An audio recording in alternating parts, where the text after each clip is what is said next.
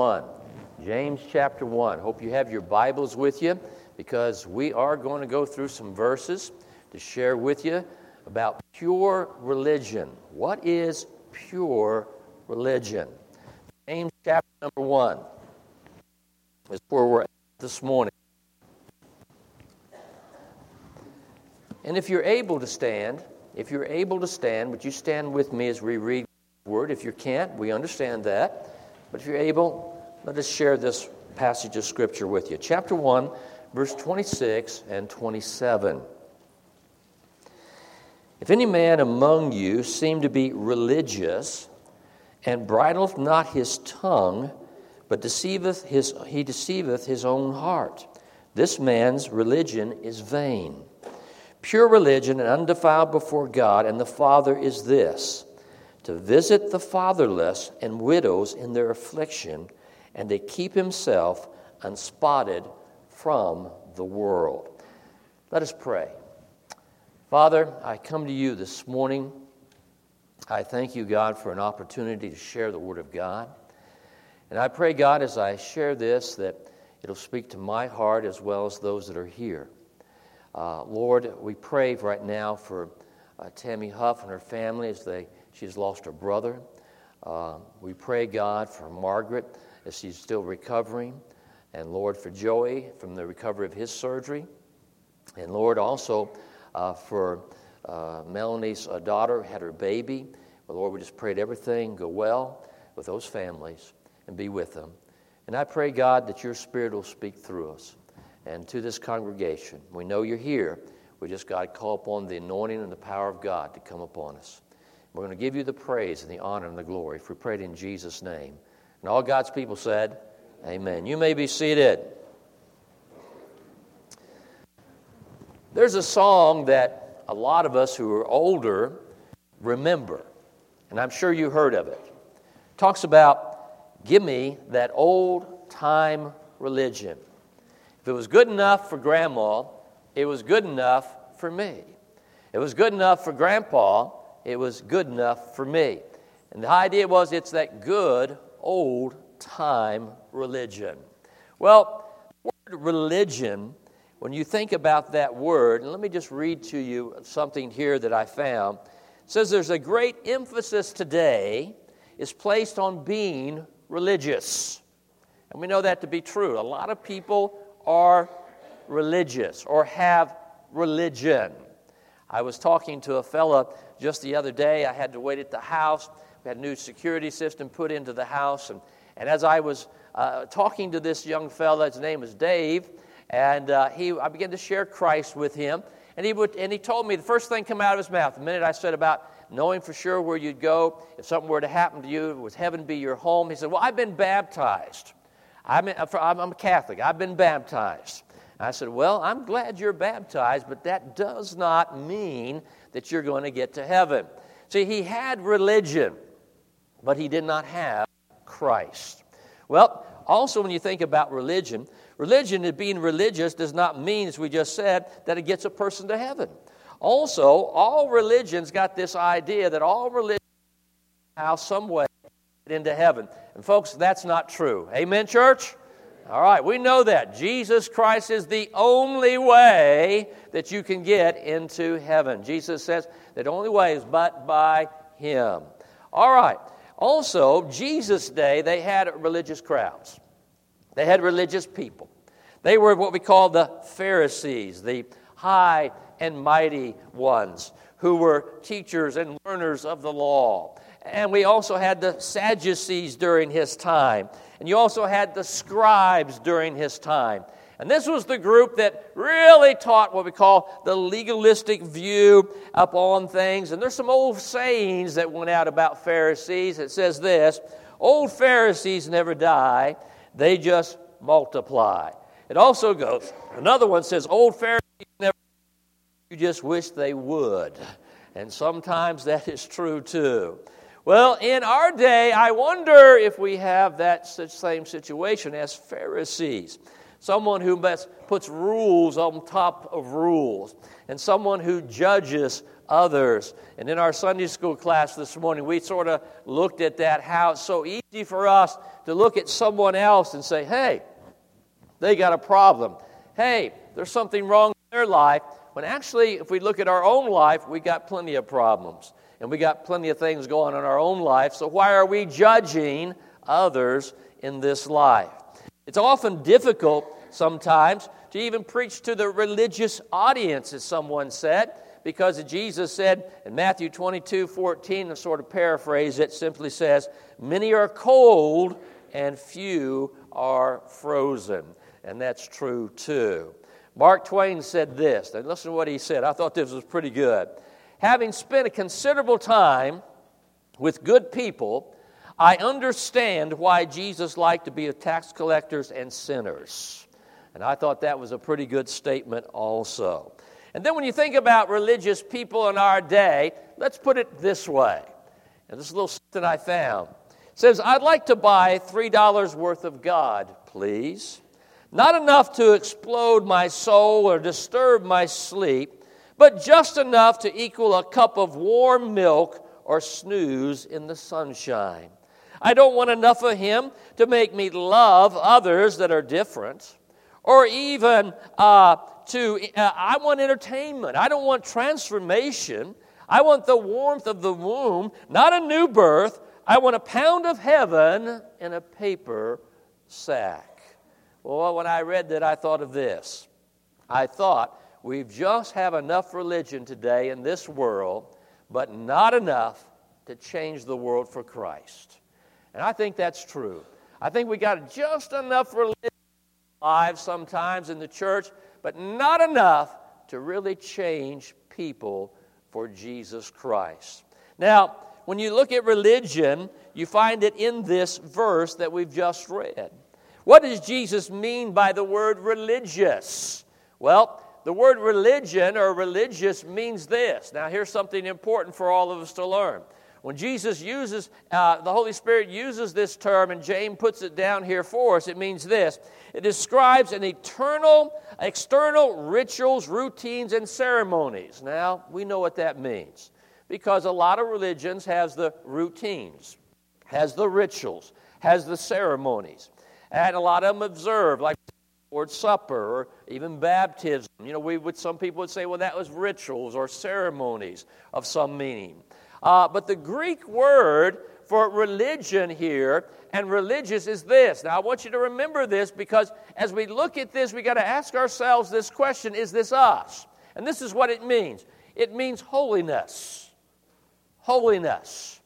So, this morning, are we holy people? This morning, do we have a holy walk with God? It also means a godliness. So, this morning, are you a godly person? You have a godly walk? Is your character, is your life, is it described as that man, that woman is a godly person? That person there has, has a, a sense of holiness about them. Now, I'm not talking about a Pharisee. I'm not talking about a Sadducee or a scribe.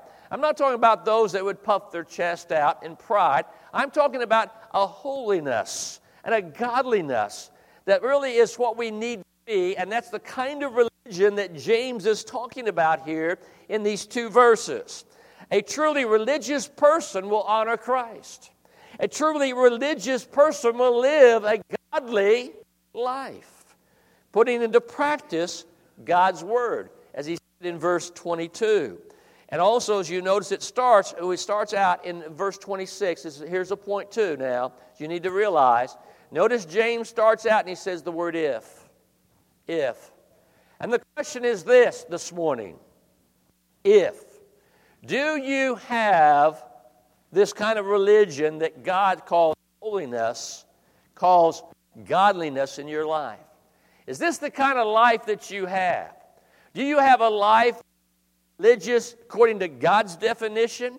Or do you have a religion according to the world's definition, which may be rituals and ceremonies, as I shared with you about that fellow I talked to this week? And, oh, yes, I've been baptized. oh, yes, I've been to Mass. Oh, yes, I've done this. And oh, yes, I've done that. But he did not know Jesus Christ. So, what is your definition today of religion? How would you classify, how would you define your life right now? Would you say, I am a religious person? Well, if you were to say that, James is going to describe to us now what godliness and what righteousness and what holiness means according to the scriptures here in these two verses. He breaks it down in three points. The first point he's going to say is going to deal with our tongue. Our tongue. And we're going to talk about that this morning for just a few moments. And probably we'll have to stop right there because we're going to pick up the next Sunday because he says the next point is you need to realize that you need to care for the poor. Care for the poor. And we're going to talk about in the scriptures where God talks us and teaches us how and when and what to do about caring for those that are poor. But then also, he says in that verse 2, he says in verse 27, he says, someone who has pure religion, the religion that God wants us to have, that he also keeps himself unspotted, he keeps himself clean in his moral walk with God. And so, those are the three things that James says makes up pure religion. So, as we begin to examine these things, let's ask ourselves this morning, let's be honest. Let's look at your heart and let's say, is that me? Is that me? Am I that one who keeps my tongue where it should be? And I don't say things that I shouldn't say. Am I the one who really cares for those that are poor? And I have a, a, a I reach out to reach and poor. I have a ministry, maybe. I have a heart for those people. I pray for them. And not only do I pray for them, I do something about it. Because in chapter 2, he starts out in verses 1 uh, down through verse uh, 13, he talks about how that we need to care for the poor.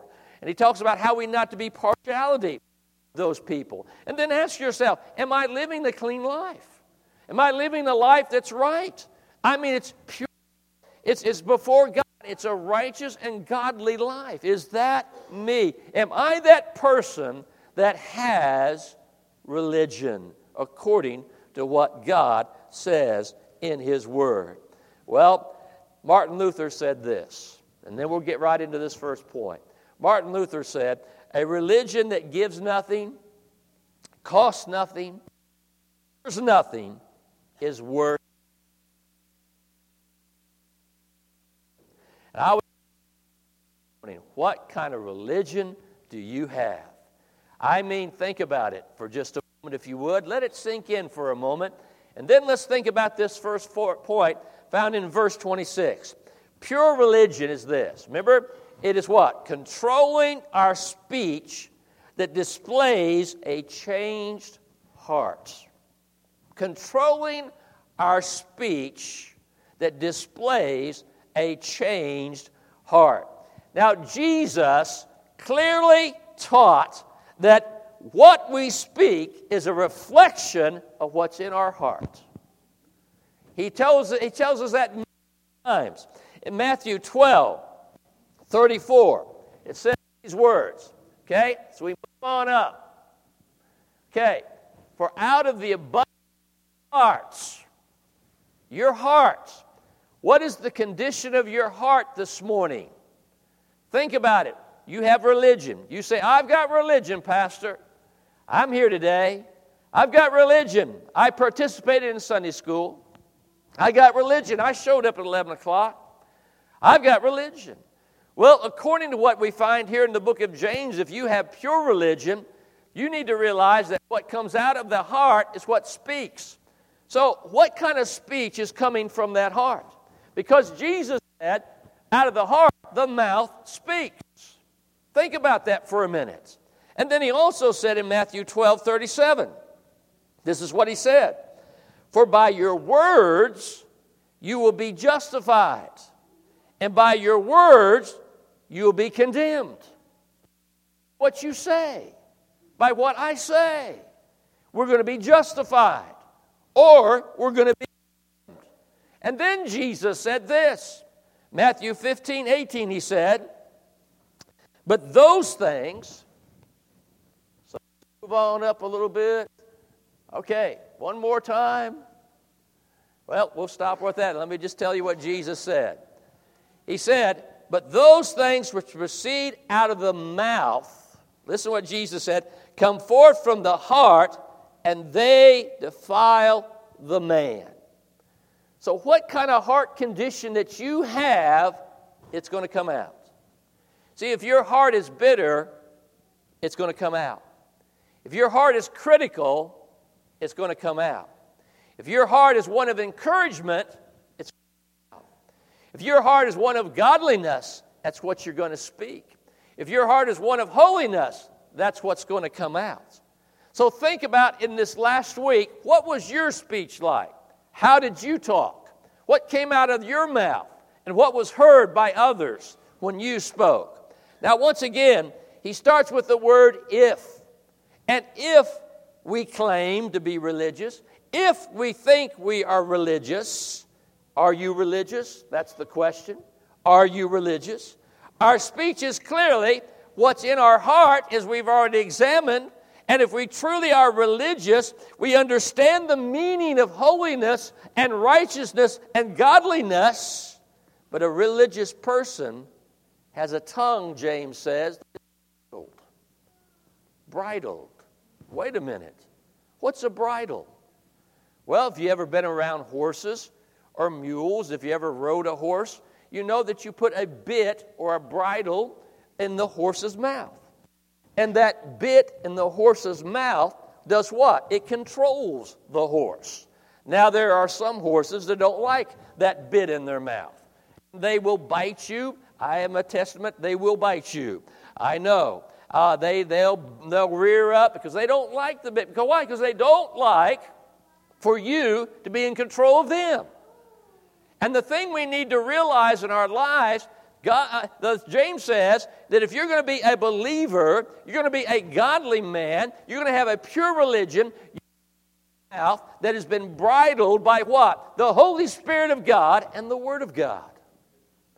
So ask yourself a question this morning. Is it the Word of God that's helping you control your speech? Is it the Word of God that is helping you, uh, the Spirit of God helping you to control what comes out of this mouth? What is your heart condition? Remember, your heart condition is what you're going to speak. So as you look back and you see that he says, you need to bridle your tongue. Now, let's just be honest. We all in our lives have had difficulty of letting our tongue speak and letting our speech come out, and we say things we wish we have never said. Ever, anybody ever done that, by the way? See, a lot of hands don't go up when we say that because we just don't want to, oh, no, that's not. The truth is, we all done that. We've all done that. We've all said things that we wish we haven't said. We've all been there in places and we spoke out, out of turn. And as a result of that, we dishonored the Lord. As a result of that, we dishonored the Word of God. And we did not allow the Holy Spirit to use us to say what needed to be said. We just spoke out of turn. And we hurt someone. See, James says in verse 19, let every man be swift to hear and slow to speak. That means to think before you speak and slow to wrath. The unbridled tongue involves these things. Now, now listen to this. This is what it involves. If you got a tongue that's not under control, if you got a tongue that's not being controlled by the Holy Spirit of God and the Word of God, this is what comes out of your mouth. This is what comes out of my mouth when I don't allow the Spirit of God and the Word of God to control me from my heart to my mouth. Here's what happens interrupting, dominating, the conversation, being quick tempered, lashing out. Anybody fall into place here? Gossiping, criticizing, judging, and condemning others, cursing. Wow. You mean that we do that? And that tongue, if it's not bridled, if it's not controlled by the Spirit of God and the Word of God, you know what? It's going to say things because it's in our hearts. And, folks, it's going to spill out. And before long, the gossip and the criticizing nature and all these other things can come out and it can hurt and destroy not only you, but others around you. That's why James says a pure religion is a tongue under control. When you think about that, Proverbs 13 3 says this He that keepeth his mouth keepeth his life. But he that openeth wide his lips shall have destruction. And what that means is just opening it wide and letting it fly. Well, let me tell you what, you open it wide and let it fly, somebody just might come along and knock your block off. You say, I've been there, Pastor. I've been there. I've done that. I said things I should, and I got right into it. And we got in trouble because I opened wide and I let it fly. Also it says in 1 Peter 3:10, for he that will love life. That means the word love life means enjoy life. I don't know about you, but I want to enjoy life. I really do. I want life. I want to enjoy as much of life that I can possibly can. I know you do too, because that's what you want also. We want to enjoy this life. Well, if you want to enjoy life, this is what Peter says. And you want to see good days? I want to see some good days. Yes, I like that. Good days. I'm into that. And it says, Let him refrain his tongue from evil, and his lips that they speak no guile. Wow. You mean if I'm going to enjoy life? You mean if I really want to see good days? I've got to learn to control this tongue. I've got to learn to bridle this tongue because if I don't do that, you know what happens? I'm going to get in trouble. I'm going to see some dark days. I'm going to see some troubling times. And I'm not going to enjoy life because you know why? I've got people now that don't talk to me or angry at me. And now I, I, it's going to be a difficult life because I have opened my mouth and I said, Well, I'm going to say what I think. Well, you better be careful of that. It'll get you in trouble. And you'll find out that life won't be a whole lot of fun. Well, we live in a day and age which we got to be so careful, folks. You know what I'm saying. We have the thing called the cell phone now. And that cell phone now, you can get on that thing, and you know what? You can vent all your frustrations on that thing. You can talk about so and so. You can criticize this one. You can jump onto this one, and you can do all the things you, you just put in there. I mean, you, you, here you go. And you, boy, you just lay it all out. Be careful. Be careful, my friends with all these things because these words that we speak can sometime come back to haunt you. And I, I, I just close with this. Here's a little illustration, a little poem that goes like this A careless word may kindle strife, a cruel word may wreck a life, a bitter word may help hate and steal, a, a brutal word may smite and kill, a gracious word may soothe the way. A joyous word may light the day, and a timely word may lessen stress, and a loving word may heal and bless. How true. And I'll close with this. I remember when I taught school, and it was Christian school that I taught at, and we had a, uh, young lady in that school. She was probably 16 years of age.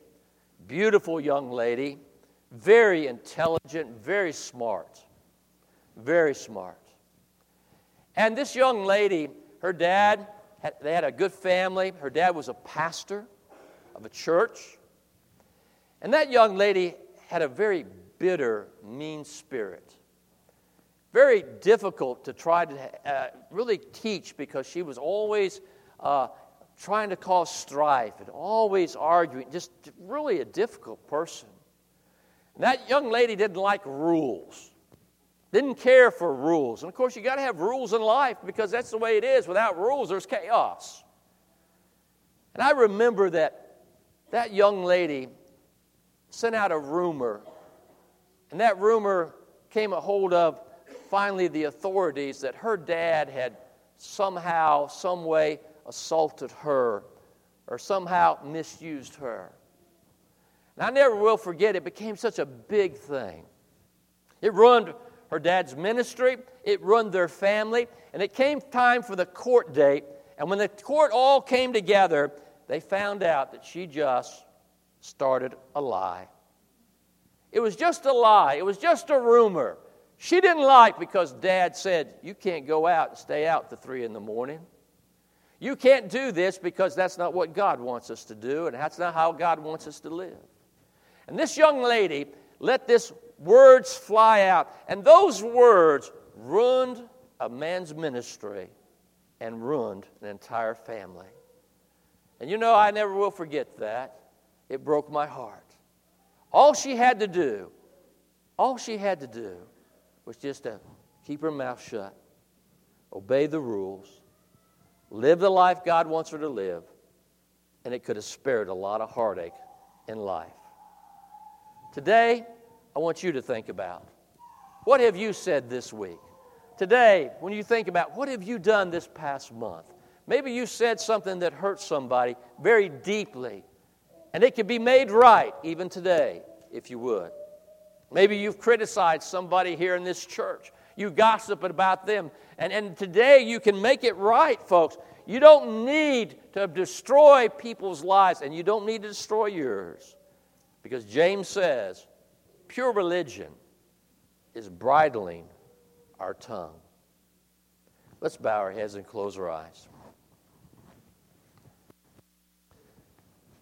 Our heads bowed and their eyes closed. And this morning, I just want to ask you who did you talk about this week? Who did you say some unkind things about? Behind their back. They may not even know about it. But you did. You do. Who are you talking about? Look down in your heart. What's wrong? What's wrong in the heart? Something's wrong. You say, it's their fault. No, no, wait a minute. Is your tongue bridled? God is speaking to you right now. You need to get that right. You need to come. So let's stand with our heads bowed and our eyes closed. Of course, if you're here today, you do not know Jesus Christ as your personal Savior. I pray that today would be that day. But this morning, if you're saved and you know the Lord, but you know right now, God, the Spirit of God's convicted you right now. Conviction has come right now. I have said something I shouldn't have said, and I need to make it right. God is speaking to you. You come. Now, I'm not, we're not here to judge anybody that comes. Hey, this is between them and God. We want people to have a walk with God. God's speaking to you. Will you come today and pray? How about it?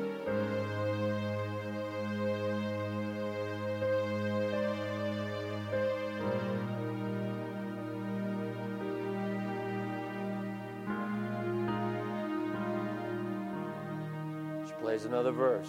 You say, Preacher, I, I don't really want to go down front. Well, pray right where you're at.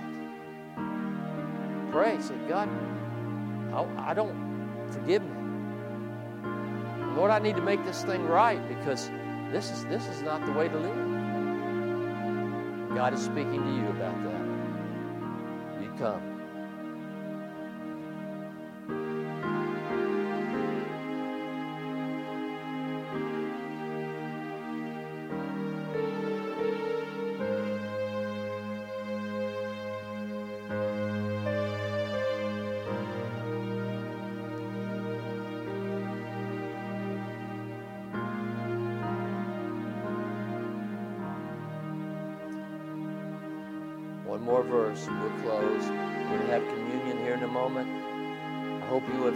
Your heart before you partake of